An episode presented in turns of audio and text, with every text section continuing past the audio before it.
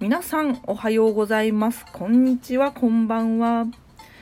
ずっと可愛い空間乙女カプセルを創作するビードロ姉さんことリリーケジーと申します。気さくにリリーさんやビードロ姉さんと呼んでくだされば大変嬉しく思います。毎週水曜日午前9時から10時の小1時間週の真ん中で肩の力を抜いて週末を迎えるためのラジオウェンズデートークをツイッタースペースにて実施中です。ポッドキャストでも配信できるようにするため現在同時収録しておりますツイッタースペースではリスナーとのやり取りをしながらハンドメイドや日常などのお話をしておりますよトークテーマに合わせた内容でもお話をしておりますので生配信で聞く人もアーカイブで聞く人もそれぞれのタイプで楽しんでもらえるような形で発信していきますのでどうぞよろしくお願いいたします。えー、さてさて、えー、皆様、えー、まずはねちょっとご報告しなくてはいけないことが一つありましてね。あの前回、えー、ウェンズデートークの38回目の対談会千客万来猫日和さんとの、えー、コラボラジオだったんですけれども、なんとアーカイブがね、あのー、録音がちゃんとされていませんでして、えー、なんていうのかな、アーカイブには残っておりません。それをちょっとね、申し訳ないということで謝らせてください。本当に申し訳ありません。楽しみにしてくださった皆様。一応ね、著作権のことをお話しさせていただいたんですけれども、まあ、総括しますと、まあ、なんだろう。自分がね、もし作って、あの、これから作ろうと思うものがあったら、自分たちで調べて、えそれからいろいろね、あの、被ってる人とか、あとは企業さんとかね、あるかもしれないから気をつけましょうというお話に至りましたね。はい。えですので、え、またね、著作権の話、えー、触れる機会あると思いますので、その際はぜひまた聞いてもらえたらなと思います。そして、イタチさん、おはようございます。えー、まあ、お知らせは以上となりますけれども、ね、あの、今聞いてくださっているね、スペースの皆様、ね、あとアーカイブの皆さんね、私が何が言いたいかと言いますと、2022年、年内最後のウェンズデートークとなります。本当にあっちゅう間でしたね。えー、覚えておりますでしょうか？あの、まあ、知らない人も覚えてない人もいるかもしれません。ウェンズデートーク第1回目っていつやってたのかって言いますと、3月の9日なんですね。はい、実を言いますと。3月9日にこのウェンズデートーク、えー、配信1回目がスタートしまして、えー、本日で39回目を迎え、そして来年からえー、新規一点じゃないですけれども、来年からは40回目のね、配信からスタートとなります。これも一重に聞いてくださる皆様がいるおかげでございます。本当にありがとうございます。そして、としひろさん、おはようございます。毎週水曜日やっているウェンズデートークでございます。よろしくお願いいたします。ね、本当まあ、もうすぐ40回目を迎える、えー、ラジオになるんですけれどもね、本当にありがとうございます。これも一重にね、同じこと言ってるね。いや、本当にありがとうございます。ということで、えー、今お話しした通り、今日は2022年、今年ですね、今年の振り返り会をしたいなと思います。ぜひ皆さんも今年どうだったのかということを、えー、教えていただけたらとっても嬉しいので、えー、スペースの皆様におかれましては、えー、吹き出しマークが見える方、右下にね、あると思いますので、そちらにどんな1年だったか、ぜひご回答のほどしていただけたらと思います。じゃあそんなね、えー、皆さんにね、募ってばっかりじゃなくて、じゃあリリーさんはどうだったんだということで、私の1年をね、振り返りたいと思います。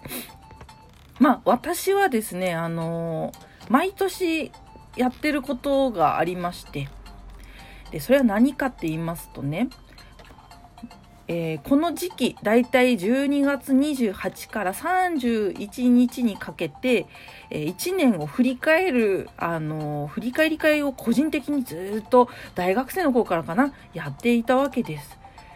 で、えその振り返り会を、え通して翌年の1月1日いわゆる元旦にあの皆さんの SNS 上でね、あの、今年はこういうことをやりたいと思いますみたいな抱負を掲げて1年過ごすんですね。で、またその抱負を、えー、この12月28日から1月、えー、12月31日までね、振り返るっていうね、繰り返しをね、ずっとやってるんです。ここ10年ぐらい。はい。なので、え今日は、まあ、せっかくですしね、この場をお借りしまして、私もやらせていただこうかなと思っているわけでございます。えっ、ー、とね、ど、どこにあったかな？あ、ったあったあったあった。ちょっとトントントントン、あの、スペースの皆さんごめんなさい、トントントントンするかもしれないんだけども、私の抱負をね、書いたツイートがあるので、ちょっと共有をいたしますね。ちょっと待って、ピピピピ。ねすごい遡んないと。ブックマークをしているのですよ。ブックマークをしているんだけども結構遡んないとないかな。まあでも今年はね結構飛躍した年だと思いますよ。なぜならねまあいろいろあるからちょっと待ってね。振り返りますからね。ちょっと待ってね。ちょっと待ってね。えっ、ー、ともうちょっともうちょっと遡ったらあるあるはずですね。えっ、ー、とどの辺だっけな。あーんとこの辺だった気がする。よいしょよいしょ。よいしょよいしょ。ああった。えー、よかった。お待たせいたしました。ちょっともう一回心配だから押しとこう。表示されましたかね？あ、2個表示されてるね。えはい。こちらが、えー、今年の1月1日に私が、えー、掲げた抱負でございます。えー、アーカイブの人もいらっしゃるので、えー、読ませていただきます。2022年の抱負など、などって書いてあるんですけど、えっとね、ここには、あ何が書かれているかと言いますとね、あれまた消えちゃった。ちょっと待って。あ、ありがとうございます。見つかりました。えー、2022年の抱負など、内なる部分もありますが、今年のテーマは、蓄えの年にしたいので、ある意味で必要な目標、数値を掲げてみました。とはいえ自分らしく目標に向かっては頑張りまするっていうね、えー、ツイートしてるんですけれども、これ結構細かく書いてるんですよ、私、今年。え、それをね、もうちょっと細かく言いますと、えー、本年の抱負を3つ挙げております。2023年に向けてグループ展開催のプロジェクトを進行するってことだね。そして写真の技術のレベルアップを図る。そしてもう一つは関東と関西の対面イベントに出展するっていうのが、えー、大きい目標でございました。じゃあここからね、まず最初に、えー、紐解いていこうと思います。まず2023年に向けてグループ展開催をしたいなということを2022年1月から言ってたわけです、私。そう、あの、グループ展もうやるんですよ、皆さん。あの、私ねあのなんだっけ。よいしょ。またこれもちょっとお知らせしなきゃわかんないよね。えっ、とピクセルクリエーションという私が、えー、運営しているサイトがあるんですけれども、えー、ドット絵と、えー、ドット絵グッズをこう何て言うのかな。あの求める人のねえ、リンクサイト、まあ、の見つかるようにね、えー、作っているんですけれどもちょっと見つからないからやめとくね。そうそのピクセルクリエーションというグループ展を実現したいっていうのを、えー、本当にまるっと1年前から考えておりました、えー、おかげさまでですね、え、対面出店の方、そして委託出店の方、えー、合わせまして7組、私入れて7組の方が来年2023年、えー、ピクセルクリエーションランドボリューム1というね、グループ展を開催する運びとなりました。えー、本当に様々なね、えー、決め事とかあったのですけれども、えー、出展をね、決めてくださった皆様のおかげで開催する運びになりました。本当にありがとうございます。ということで、えー、このグループ展プロジェクトは、丸でございます。むしろ二重丸だね。うん。ちゃんと抱負に向かって実現ができました。やりましたね。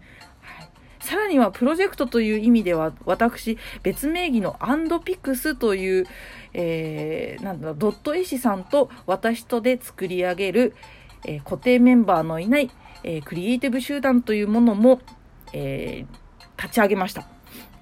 これはね、予期せぬというか、いい意味で予期せぬプロジェクトとなりまして、えー、現在もね、70名以上のドット絵師さんと一緒にタロットカードを、えー、1人1枚デザインをしてね、え、商品化しましょうということをやっております。来年2023年の3月頃発売を目安にね、え、目指して頑張っております。なのでもうプロジェクトだらけの1年でした。蓄え中の蓄えだったね。なので本当に、あの、ちゃんとね、目標ブレずにやれてたかなと思います。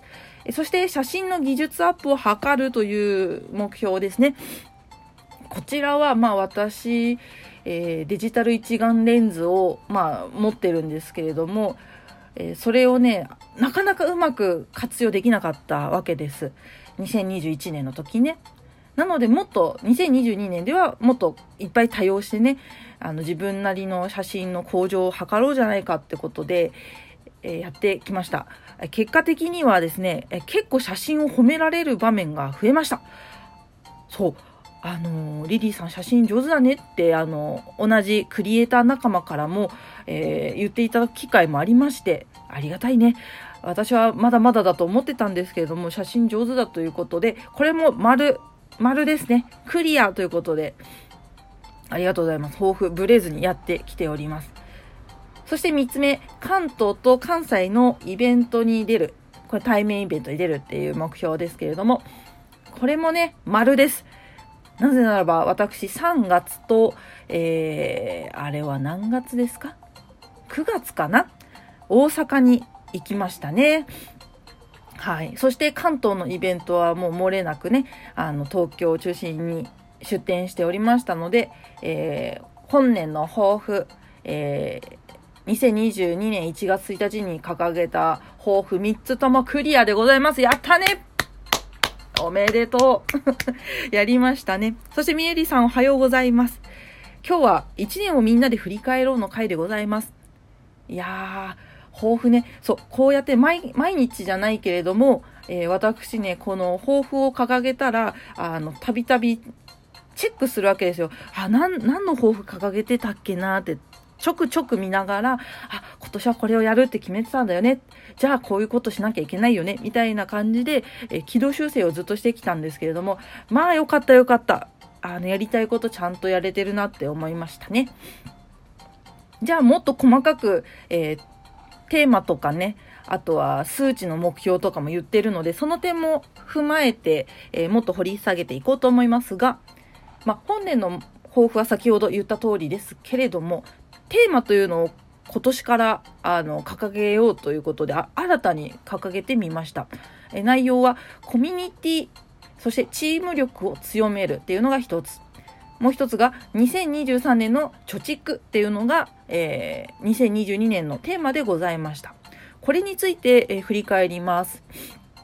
まずコミュニティそしてチーム力を強めるっていう意味ですけれどもさっきも言った通り私はいろんなあの、クリエイターさんだったり、えー、そして、うーん、あとはそうだね、こう言って皆さん、聞いてくださってる皆さんと、あの、なんだろう、コミュニケーションをとって、かつ一緒に何かをやったりとかね、えー、しようって掲げたおかげでですね、こうして皆さんと出会えることとなりまして、強めているんじゃないかなと思います。ありがたいことにだってこのウェンズデートークも先ほど言った通り、えー、2022年の3月9日があの初めての配信だったわけです。このバックミュージックも、バックミュージックもなかったんですよ。バックミュージックはね、第4回目あたりから、あの、確か流れるようになったんですね。えー、思い返せばですけれども、えー、占い師であり VTuber の天谷鳥さんというね、えー、お方がおりまして、その、私は鳥さんと呼んでるんですけれども、鳥さんはあの、ドット絵もたしなんでおりまして、えかつ作曲もできるという VTuber さんです。もう多彩なんですね。その天谷鳥さんに作曲してくださった曲が今流れている、えー、曲なんですね。私があのぜひ作ってほしいですって依頼をして、えー、提供してくださった楽曲でございます。はい。今となってはもうね、これを聞いたらリリーさんだよねって分かってくれるまでにもなりました。本当にありがとうございます。まあね、あの、イベントで、あの、BGM 流してもいいよっていうところでは、こちらのね、曲も流しながらイベント出展しております、実は。なので本当にね、あの、来ていただいた方が、あ、この曲、この曲って言ってくれる人も中にはいらっしゃって、私はとっても嬉しいです。はい。ありがとうございます。ということで、そう。いろんな人とつながりをね、あの、クリエイターの皆さんもしっかり、そしてこうやってラジオで、あの、リリーさんのことを応援してるよって言っているフランキーさんって私は呼んでます。懐かしいね。決めましたね。リリーさんのファンおよびえフォロワーさんのことをもうちょっと具体的になんか言葉にしようよっていう回がありました。その時私が、あ、某、えー、リリー・フランキーさんをこうね、連想して、じゃあ、そういうフォロワーさんだったりファンだよって言ってくれる人たちをフランキーさんと呼ぼうというね、時もありました。これはね、あの、ウェンズデートークの過去の、えー、アーカイブを遡ればですね、聞ける回になっておりますので、ぜひ皆さんも聞いてもらえたら嬉しく思います。うん。そうで、フランキーさんたちがね、こうやって生まれて、そして団結をね、高めて、えー、なんと、独自のね、リリー・ケージ独自のハッシュタグ企画もね、やりました。そう。リリー KG のあの作品を、えー、手に入れた人たちに、まあ、このハッシュタグを使ってつぶやいてみてねみたいなのを作りたいなって思った時にコンテストをしました。ハッシュタグコンテスト。Please give me ハッシュタグっていうね企画もやったんですね。うん。で、おかげさまでたくさんの人にハッシュタグの候補をいただきまして、今となってはリリーさんと愉快なグッズたちっていうハッシュタグが、えー、存在するようになりました。こちらもね、すごいね、本当にありがとうございます。で、みんなでやったといえば、あとは、リリー KG のファンファンパーティーというね、えー、リリー KG のオリジナルキャラクターが4匹いるんですけれども、その4匹を使って皆さん好きなように創作してみてくださいって言ったイベントが夏ありまして、えー、たくさんの方に応募していただき、そして私にね、あの、寄贈してくれるっていう方もおられまして、私の手元にはもう、たくさんのファンファンパーティーでね、作ってくださった作品が今目の前にあるんですけれども、ね、もう楽しかったですね。あの時、ドット絵師さんもそうですし、あの、アイロンビーズのアイロンビーザーさんもしかり、あと編みぐるみの人しかりね、ビーズ刺繍の人もしかりね、もうたくさんいろんな人たちに参加していただきました。こんなイベントないよね。あの、フランキーさん、いわゆるフランキーさんたちと、こうやって1年に1回お祭りできたらいいなっていうのをね、去年思って、えー、今年初開催したわけですけど、来年もね、やりたいですね。なんかテーマ決めてやりたいですね。夏の夏のなんちゃらみたいなね、夏をテーマにしたあのファンファンパーティーみたいなね、そういうのをやってみたいですね。はい。ということで、えー、改めまして、ね、この1年でコミュニティ、そしてチーム力は強まったと思います。丸ですね。はい。そして2023年の貯蓄っていうのが本当に本当にテーマです。私は来年、えー、創作活動歴が、えー、7年目に突入します。はい。今年6年目の人間だったので、来年でまあ、6年生、6年生じゃない、6年、まるっと6年になって7年生になるわけです。はい。7年目って結構長いよね。創作活動ずっとこれやってきて、7年生ってね、なかなかいないんじゃないですか。ということでね、そういった意味でまた、その7年7年生に向けてのねパワーを爆発させるために何ができるかなっていうことを今年ずっと考えてきたわけです。うん、なのでそのね考えてきたことが結構いろんなアイディアが膨らんできたので、まあ、貯蓄できたのではないかなと思います。なのでテーマすべて丸でございます。やりました。やりました。丸です。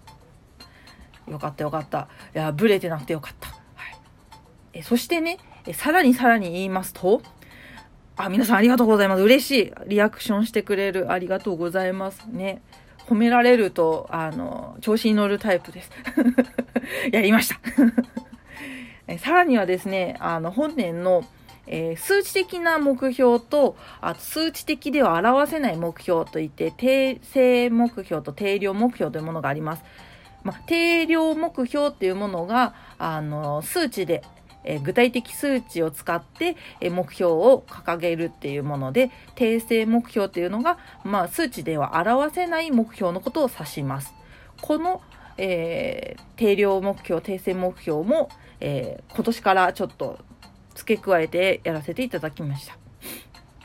まず、えー、定量目標は、あちょっとお恥ずかしながらですね、フォロワーさんを、あの、もうちょっと以前より増やしたいなと思いましてね、えー、当時掲げていたんですけれども、まあ、ツイッターのフォロワーを1500人以上、えインスタグラムを700人以上のフォロワーさん、並びにフランキーさんにしたいなと思いまして、えなんとですね、あの、記録をずっと取ってきたんですけれども、ありがたいことに、まずインスタグラムが4月中にですね、えー、フランキーさん700名以上となりまして、昨日、えー、昨日の時点で757人だったかなはい、つながることができました。本当に皆さんありがとうございます。そして、ツイッターではですね、150人以上と申し上げましたけれども、えー、現在何人ですか？えっ、とね、確かね、1231人ですって、現時点。まあ、変動あると思いますが、まあ、約1230名のフォロワーさん並びにフランキーさんと出会いました。なかなかね、やっぱり難しいとは思うんですけれども、まあ、1000人いかなかったんですよ、私。確か。今日、去年の今頃ね、何人 ?5、600人ぐらいのスタートだったんですね。掲げた時。なので、500人以上のフランキーさんと出会えることができました。すごいことです、これは本当に。ありがとうございました、本当に。いやいやいや。いや、でも変動がありますから、調子には乗れないと思いますけれども、これも一重にですね、見つけてくれたあなた様のおかげで、ね、私、本当に、なんだろう、励みになっております。本当ありがとうございます。まあね、あの数字が全てではないのは確かでございます。確かなんですけれども、やっぱりね、さっきも言った通り、コミュニティ力だったり、チーム力を高めていきたいなと思っているリリー KG ですので、たくさんのね、あの、フランキーさんたちと今後も出会っていけたら嬉しく思いますので、えー、どうぞどうぞ今後とも皆様よろしくお願いいたします。はい。そしてもう一個ね、あの、数値的目標を上げてるんですよ。それが、リリーさんに会いに来ましたと、1回のイベントに1回言われるっていうのをあの、掲げておりました。これはですね、あの、私、イベントに今年何回出たんだっけな。結構出たんです。確かね、えー、7回ぐらいは出てたと思います。はい。その7回のイベントに必ず1回はリリーさんに会いに来ましたって言われるようにしたいなと、去年の今頃思っていたわけです。思えばですね、1年前は私そんなに、あの、こんなね、皆さん、あの、リリーさん、リリー KG さん、ああ、知ってるみたいなことはなかったんですよ。誰それの人間だったんですね。だからね、あの、リリーさんに会いに来ましたって言ってくれる、あの、イベントに足を運んでくれる人と出会えたら嬉しい、本当嬉しいと思って、頑張ってやってきたところですね、1回以上言われるようになりましたやりましたやりましたいや、本当にね、あの、イベント行くたびにね、リリーさんって言ってくれる人がね、いるんですよ。嬉しい嬉しい。ありがとうございます、本当に。なんか私に会いに来てくれて本当にありがとうございます。イベントにね、足を運んでくれる皆様、本当ありがとうございます。まあね、あのーその度にね、あの、私と、あの、フランクに話すんですよ、皆さん。あ、いやーん、いやーんみたいな。出会いましたねって。それこそ、美和さんだったり、イタチさんだったり、ミエリさんだったりね。今年一回お会いできましたね。本当にありがとうございます。私は皆さんのお声がね、聞けることがね、本当に本当に目指してたわけです。本当に。あ、みえりさんコメントありがとうございます。私もリリーさんに会いに来ました。めっちゃ嬉しかったです。いやー、こちらこそ、本当ありがとうございます。嬉しかったですよ、私。ねあ、そして琥珀さんおはようございます。今日は1年振り返る回でございます。ねいやだってなかなかねお会いできない人もこのご時世いるじゃないですかそれなのにですよ会いに来ましたって泣いちゃう泣いちゃうよ 本当に嬉しくって、嬉しくって泣いちゃう。本当にありがとうございます。あ、そしてプチトマトラブさんもおはようございます。ね、だから本当にね、このね、あの、会いに来ました発言はね、嬉しいので、今後ともね、もしイベントであの、お目にかかる機会がありましたら、臆せず、リリーさん、私です私ですよって言ってください。あの、その度に私は、あの、とても驚き隠せない様子、表情をいたしますので、ぜひともよろしくお願いいたします。私をサプライズさせてください。はい。ということで、えー、数値的目標である定量目標でございました。はい。えー、続きまして、えー、数値では表せない定性目標について振り返りますと、2つこれも挙げております。1つは SNS 見てきましたと言ってくれる機会を作るですね。これはさっきもね、言った通り、リリーさんに会いに行きましたって言ってくれる機会を、まあ、増やすっていうのと似てるんですけれども、似て非なると言いますか。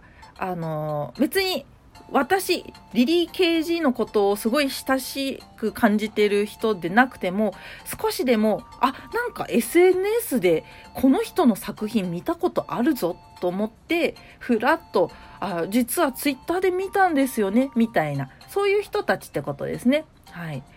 えー、あの、あの、インスタグラムを、なんか紹介されてたのを見て、あの、記憶してますみたいなね。そういうね、機会を作るっていうことです。これについてはですね、なんと丸です。実を言いますと、3月、そして9月に私、大阪のアート手作りバザールというイベントに、えー、出展していたんですけれども、え、その時にですね、あの、やっぱり出展の主催のイベントのね、アート手作りバザールさんが、あの、まあ、リツイリツイートしたりとかね、関連のツイートを共有したりとかするんですけれども、あとホームページとかでね、作品載せたりとかしてるんですけれども、それをね、見てくれて、あ、これ見たことあるって言って、あれじゃん、あれじゃん、あの作品じゃん、みたいな感じで言ってきてくれた方が結構多かったんですね。さらには、あのー、11月に最近ありました。もう先月ですね。先月ありましたデザインフェスタボリューム56こちら私2日間出たんですけれどもその時にもあのツイッターのあれじゃんって言われました。本当に嬉しかったです。別に私のことを SNS フォローしていない人たちね、フォローしていない、フランキーさんではまだない人たちが、少しでも私の作品を見て、記憶に残ってるって言ってくれるって、なんて嬉しいんでしょうってことじゃないですか。だからね、そういう機会をね、作りたいって思って、一生懸命この1年走ってきたわけですけれども、これもクリアでいいですかね？はい。もう、ありがとうございます。別に毎回言ってくれることを狙ってるわけじゃなくて、言われる機会を作るっていうね、こう、ふんわりした目標ですので、できたんじゃないかなと思います。そして最後もう一個がね、普段使いにできるアイテムだと思ってもらうっていうのが、最後の訂正目標の一つでございます。こちらは、まあ、皆さんご存知だと思いますが、私はですね、あの、プラスチックビーズを使った作品を、えー、主にアクセサリー、そして雑貨でね、えー、作って、えー、販売をしているものです。はい。お、ハムさん、おはようございます。今日は1年振り返る回でございます。そう。私の作っている作品をご存知の方ならわかると思いますけれども、なかなかね、あのー、認知が難しいと私は思っております。なぜならば、このプラスチックビーズは、飼育玩具並びに子供のおもちゃであるというね、あの潜在的な、なんだろう、皆さんの先入観がやっぱりあるわけですね。うん。でも私としてはそれを飛び越えて、あの、無限の可能性を秘めている唯一無二のあの素材だと思って、えー、創作活動を現在進行形で7年目をね、来年迎えるわけです。はい。なので、この素材だって、こういうアクセサリー、そして雑貨になるんだよ。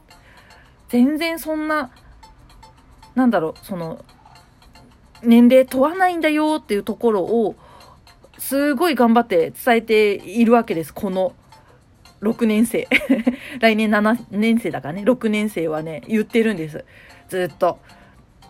なのでね、それをどうしたらみんな認識してくれるのかしらっていうところを、すごく、すごく頭抱えた1年だったんですね。なんですけれども、その認知をすごい打破してくれた機会が1回あったんですね。その機会が、えっ、ー、と、何月だったかな？えっ、ー、とね、あ、そうそう。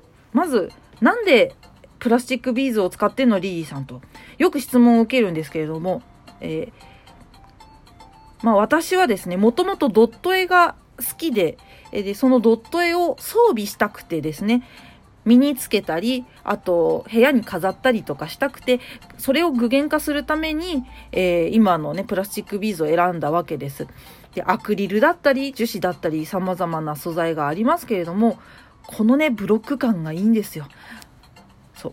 だからドット絵との信憑性、親和性が高いね、この素材をもっともっとね、こう伝えていきたいなと思ってやってきておりました。はい。で、えー、そのね、私があの認知されたななんかすごい受け入れてもらえて本当に嬉しいって思った機会があるんですこちらです。見えますか、え、スペースの皆さん。そう。このねアイロンビーズを舐めるなよっていうハッシュタグがあったんですね。夏です。8月の2日ですって。これはアイロンビーズ、並びにアイロンビーザーさんですね。あの、愛好家の皆さんが、あの、すごい盛り上がったお祭りハッシュタグだったと思います。えー、こちらですけれども、えー、説明しますと、アイロンビーザー並びに愛好家のゆきなさんという方が、えー、アイロンビーズを舐めるなよっていうハッシュタグを、え作ったんですね。はい。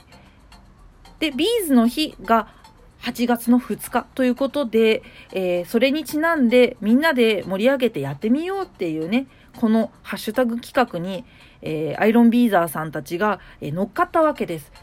はい。で、私もね、あの僭越ながら、あの参加させていただきね、このツイートをしたわけです。そしたらですよ、まあ、あのこのね、アイロンビーズを舐めるなよに参加したアイロンビーザーさん、すごいいろんな人たちに、こんなに、こんな可能性があるんだねって思ってもらえた一日だったんです。一日というか、期間だったんですね。結構長いこと、2、3週間ぐらいかな。あの、たくさんの方々にハッシュタグを通してね、見ていただきました。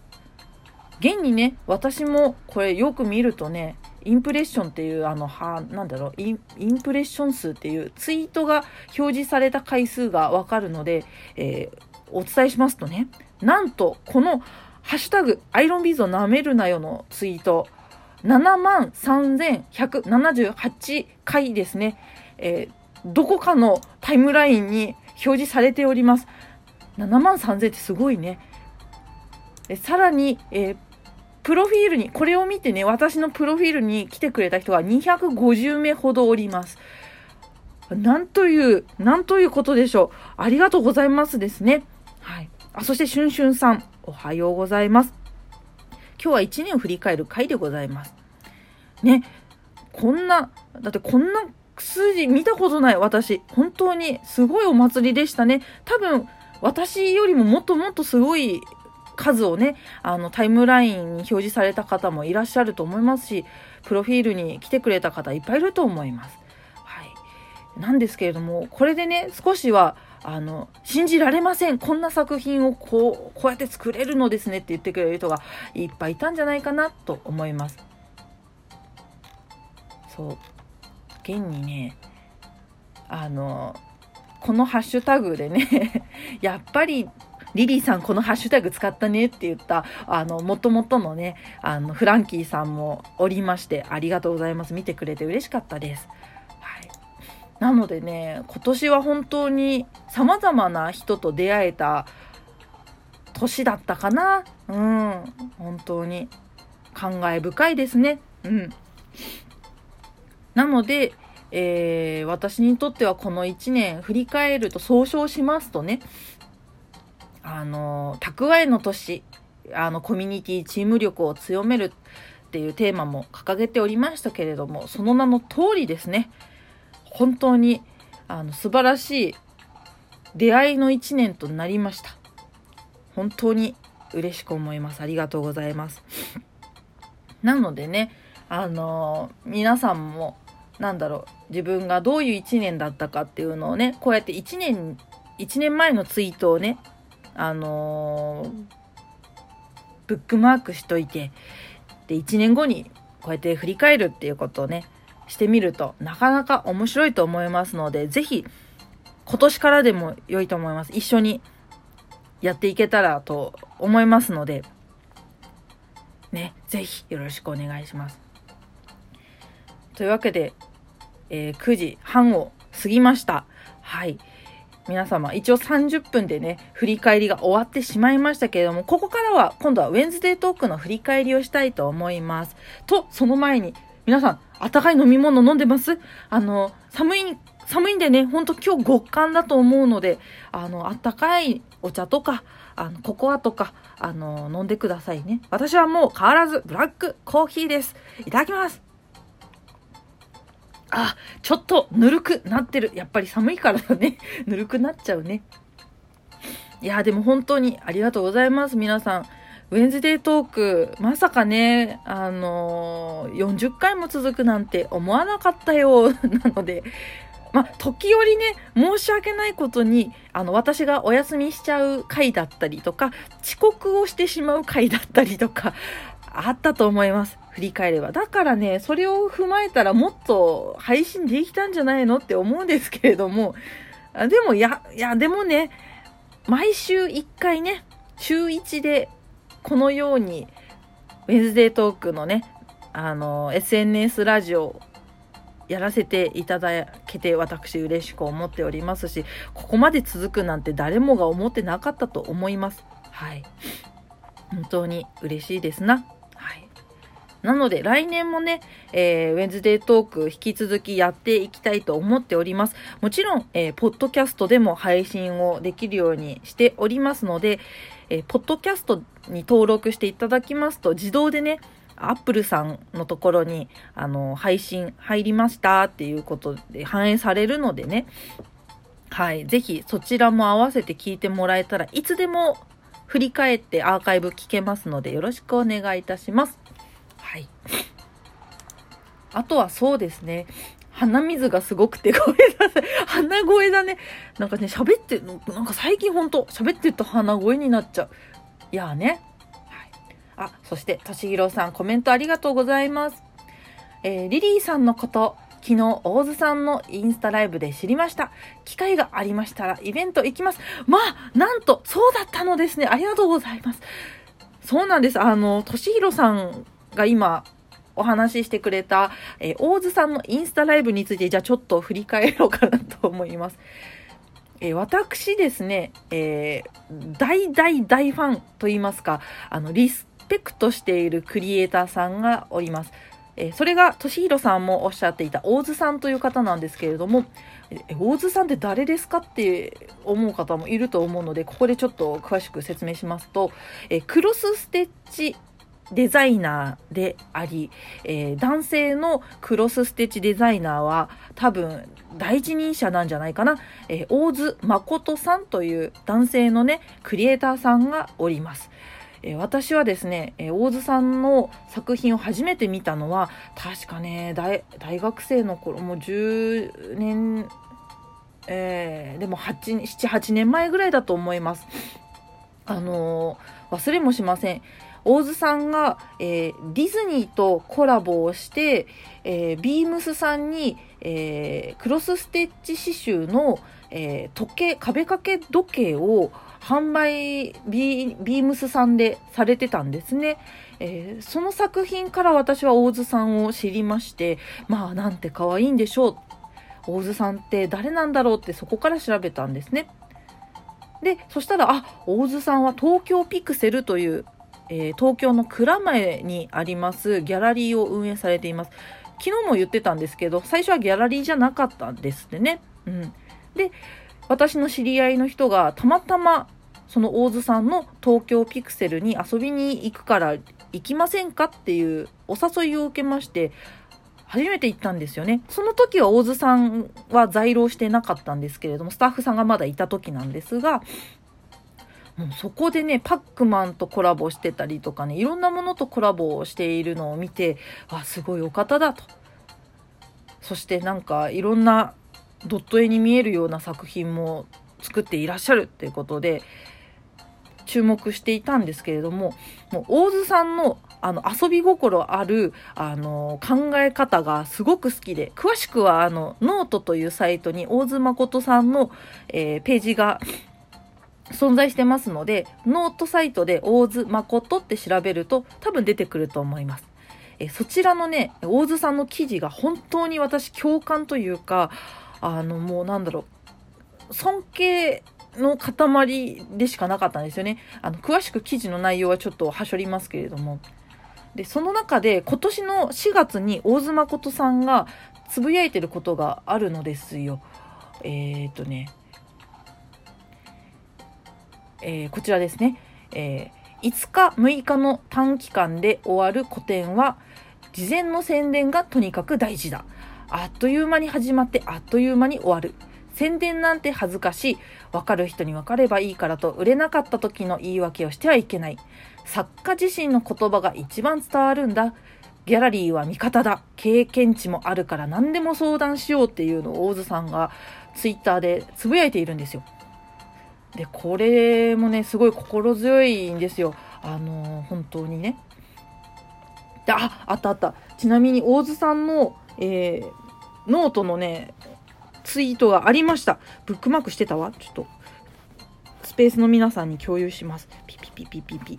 ピピピピ。ちょっとごめんね。すごいザザザしてるのはちょっとタブレットを触ってるせいです。すいません。よいしょ。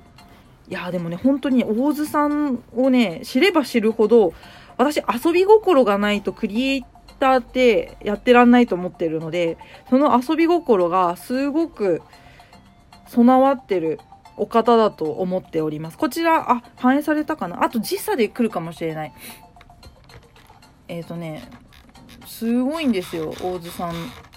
で、え、そこから、えー、大津さんのインスタの方も私フォローさせていただいていまして、で、こう、あとギャラリーにも足を運んだりして、私、リリー・ケジと申しますみたいな感じで名刺とか渡したりとかしたことがあるんですけど、その関係でですね、あの、大津さんに、えっと、異名をつけられたんですね、今年。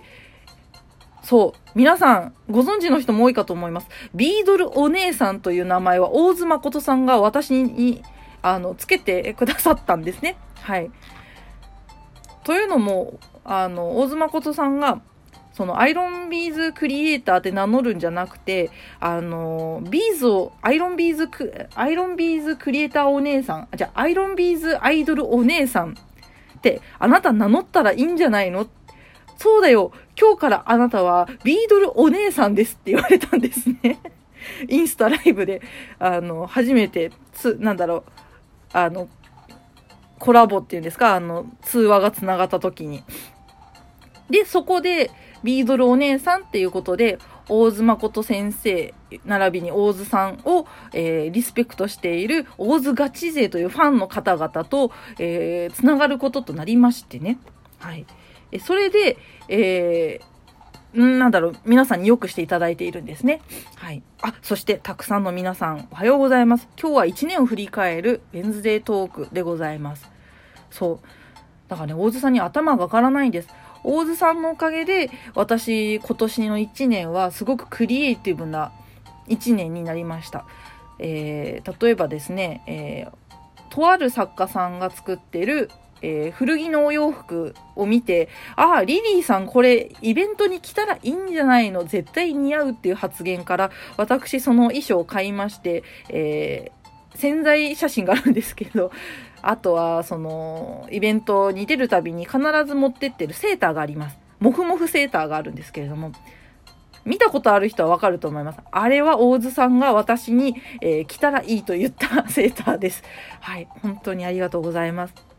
で、そのセーターを作った方が、なんと昨日からですね、えー、私もご縁ありまして、えー、スーパーレトロエキスポという東京の、え新宿駅すぐそばハンズ新宿店様2階で現在行われている催事に私とそのセーターを作ったミノモマリカさんという方が、えー、参加しております。ぜひですね、新宿に近い、そして行動範囲内の方々はぜひ私の作品並んでいますので見に来てもらえたら嬉しく思います。と、宣伝じみたことも交えてますけれども、そう、大津さんのね、その面白いなんだろう。もう感動しちゃって私考え方が好きで尊敬してて。で無印良品さんの展示が確かね2021年の時にあったんですよ。でその時の、えー、コメントでも大津さんはねこうやってお話ししています。今はギャラリーでご一緒する作家さんから相談を受けた場合に限り、具体的かつ実践可能で継続して活動を続けられるようなアドバイスをしています。作家やクリエイターと名乗れば誰でもなれる時代。仕事として長く生計をあ消えちゃった。ちょっと待って。いいところで消えちゃった。えっと、待ってね。えー、っとね、生計を、おどこだ？あった。生計を立てられるように、えー、なる自分の経験が役に立てばと思っています。ということで、そう、大津さんは自分のハウトゥーを、やっぱり他のね、クリエイターさんにも、あのー、やっぱり活躍してもらいたいからということで、ハウトゥーをあ残していってくれてるんですね。なんですけれども、あの、大津ガチ勢の皆さんからしたら、あの、なんか結構適当じゃないか先生みたいなところがあるんですけれども、でもね、あの、その、なんだろう、適当さの中にはね、本当に、確固とたるね、遊び心が大津さんの中にはあるんですね。はい。で、その遊び心がもうみんなが、こう、魅力的に感じている部分なのですけれども、今日は大津さんの話ばっかりしてるけどね。そんなね、でも大津さんのあのインスタライブにたびたび私参加させていただいてましてね。はい。昨日、たまたま大津さんがあの、今年の福袋を作るっていうインスタライブをしてまして、私も、わあ、またライブやってる、やったと思って覗きに行ったら、あの、大津誠さんから、あの、リクエストが来まして、えー、一緒にお話をするっていう場面に遭遇したわけです。なので、あの、ツイッター側でね、私を知っている人とかが、あ、びっくりしましたって言ってくれたりとか、あとは、ね、インスタグラムで、あの、リリーさん並びにビードルお姉さんという人を知らないという人があの、つながってくれまして、本当に、あの、頭が上がらないと言いますか、何も言ってないんですけれども、はい。本当に今後ともよろしくお願いいたします。飽きられないように私も頑張ります。はい。まあでも、大津さんほどの、なんて言うんですか、あの、面白い人間なのかと言われますと、ああ、やっぱり、そこまでではないと私は自負しているので ですが、あの、アクシデントには強い方だと思っておりますので、結構皆さん笑ってくれてますかね？面白い人だなと思ってくれたら嬉しく思います。はい。嬉しいですね。こうやって知ってくれることが何よりでございます。ありがとうございます。さあ、そして残り10分で今年のウェンズデートークが終了になります。ああ、感慨深い。鼻水止まらないけど、ごめんなさいね。ああ、泣いてるわけじゃないけど、出ちゃうの。勝手に。嘘じゃないよ。泣いてないからね。あの、本当にズビズビってるだけなのでね。いや、しかし本当に皆さん、あの、今年1年お世話になりました。本当についてきてくださりありがとうございます。あついてきてくださるってよりかは構ってくれてるが正解かもしれませんね。本当に本当にお世話になりました。本当に本当にありがとうございました。ということで、えー、いつも恒例でやっております。えー、スペースに最後まで聞いてくれていた方々を純不動で名前を読み上げをさせていただきます。今日は全員読むよ。最後だからね。えー、私が見えている順番で読み上げをさせていただきます。えー、いきますよ。サトラボさん、ハムさん、ミワさん、ミエリさん、種坊主さん、ノーイタチノーライフさん、えー、クナヒさん、ミルク鍋さん、プチトマトラブさん、コハクさん、そしてトシヒロさん、最後まで聞いてくださりありがとうございます。そしてアーカイブを聞いてくださっている皆さん、そしてあなた、ありがとうございます。本当にあなたのおかげですよ。ありがとうございますね。はい。ということで、えー、年内2022年最後のウェンズデートーク、1年間振り返りましたが、皆様も振り返りいかがでしたか ?1 年振り返られましたか？時間が足りなかったですか？足りましたか？まあね、あの、これを機にね、もう年末ですから、言うてね、あの、今年1年どうだったかっていうのを SNS に書くのもオツだと思いますよ。はい。書かなくてもね、えー、いいと思います。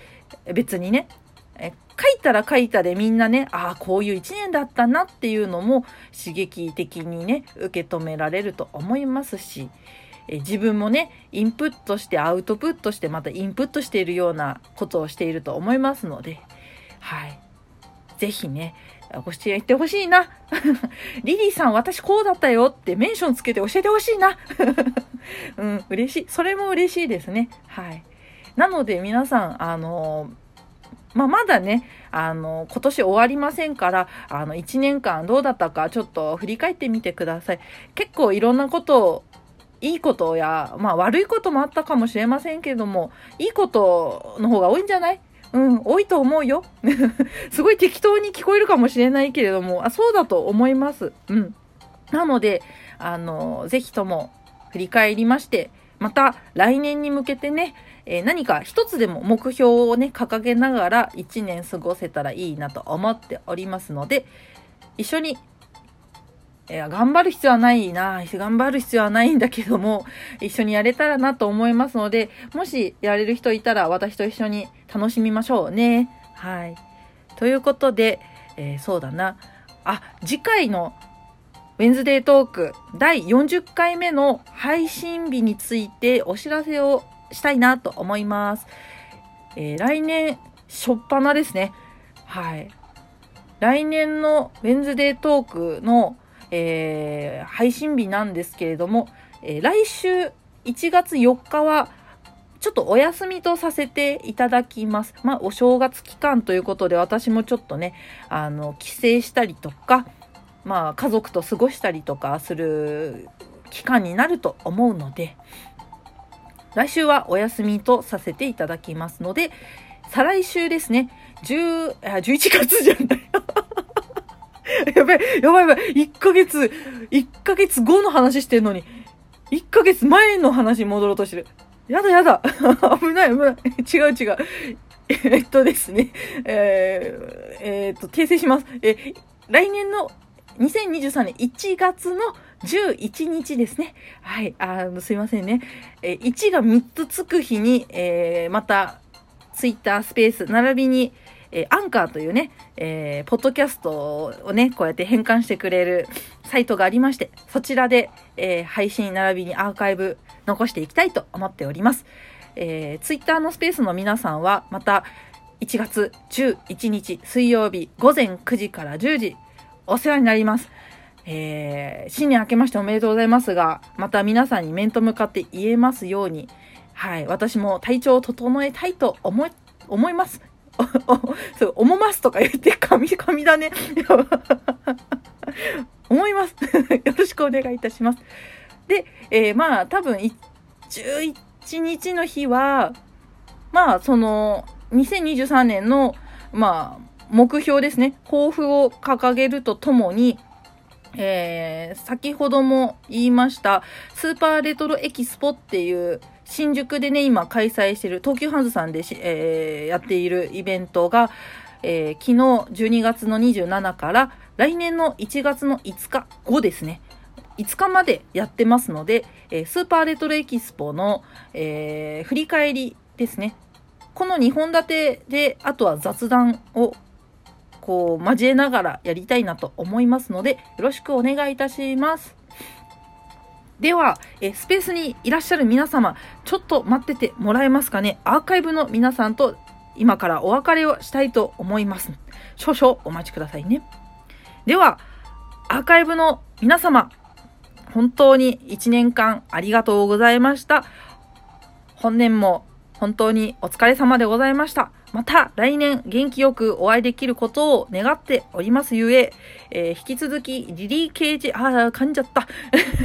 リリー・ケージことビードルお姉さんをどうぞよろしくお願いいたします。それでは、良いお年を迎えてください。それでは、またねー